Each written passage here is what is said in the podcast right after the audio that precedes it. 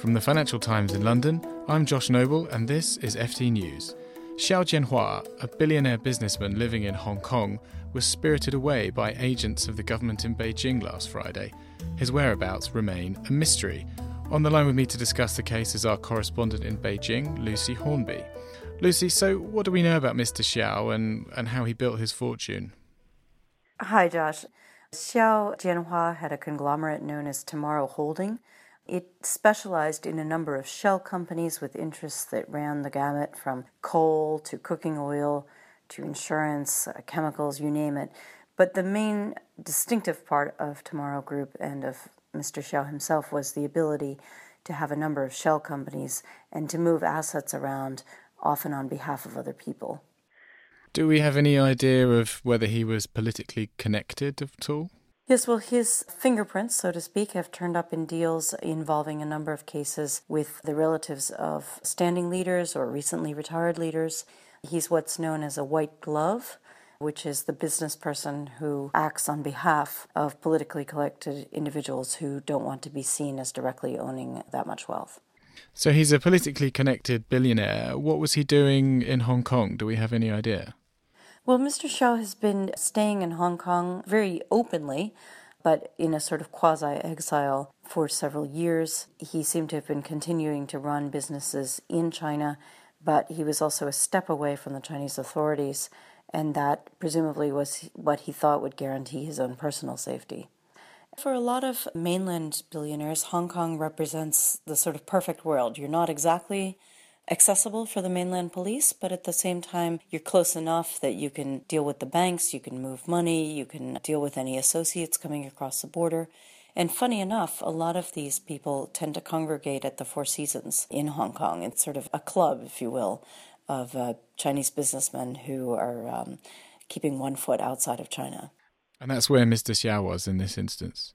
Yes, that's correct. So he's in Hong Kong, theoretically under the jurisdiction of the local Hong Kong authorities, but the mainland Chinese authorities have gone in and taken him away. Do we have any idea why they might have done this? Well, there's been leaks saying that it's related to either stock market manipulation or to the arrest two years ago of a person named Ma Jian, who was a counter-espionage agent within the security services. We don't know if that's the real reason or if there are behind-the-scenes maneuverings by various factions, and Mister Xiao is a pawn in all that. This situation of mainland Chinese law enforcement taking it upon themselves to detain people in Hong Kong, have we seen anything like this before in recent months or years? Well, that's the thing that is kind of interesting about this case. There was an uproar about a year or so ago when five Hong Kong booksellers, they specialized in kind of salacious titles about the Chinese leadership, were abducted, some from Hong Kong, some from Thailand. And this created quite an uproar because people felt it, it particularly violated the agreement in Hong Kong that Hong Kong should do its own policing. People were also very worried about the idea of Chinese authorities coming across the border and essentially kidnapping people. Now, this time the security forces seem to have kept in mind that uproar by having Mister Xiao cross into China himself and by claiming he did so under his own volition. But clearly it's got people in Hong Kong very worried. It makes them feel very vulnerable to the prying hand of the mainland. We also had a case in uh, about two thousand twelve where a Frenchman living in Cambodia suddenly reappeared inside China giving testimony to the Chinese police. So this idea that the arm of the Chinese law can extend outside its borders has alarmed many people, and particularly it alarms the citizens of Hong Kong, who, when Hong Kong was handed back to China, were guaranteed the degree of autonomy and also self-policing for fifty years to come. So does this case tell us something about the ability of people to treat Hong Kong as a haven away from the authorities in Beijing? Well, I think on the one hand, you would be fooling yourself if you thought that you were immune living in Hong Kong from the long finger of the Beijing authorities.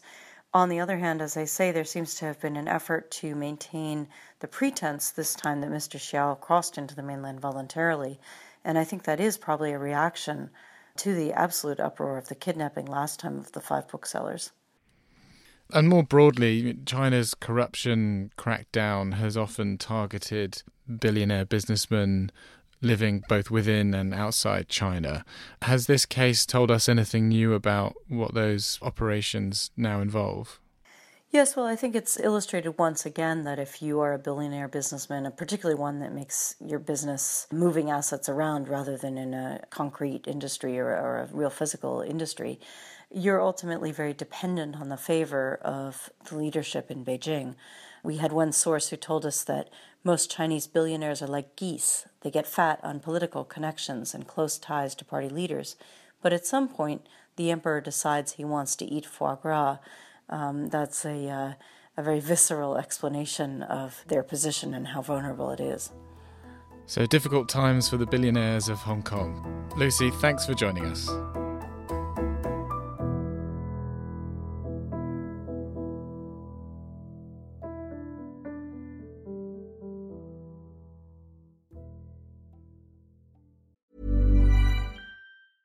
Selling a little or a lot?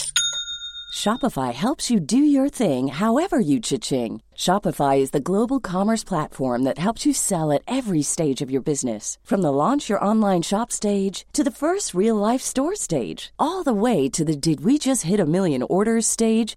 Shopify is there to help you grow. Shopify helps you turn browsers into buyers with the internet's best converting checkout. thirty-six percent better on average compared to other leading commerce platforms. Because businesses that grow, grow with Shopify. Get a one dollar per month trial period at shopify.com slash work. Shopify.com slash work.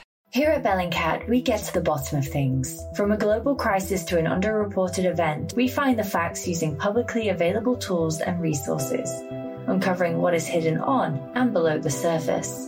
We connect the dots using social media posts, satellite images, and public records, and empower others to do the same by sharing how we do it. The ability to do so is only made possible by our readers, supporters, and community members. Care to join us? Learn how at bellingcat dot com.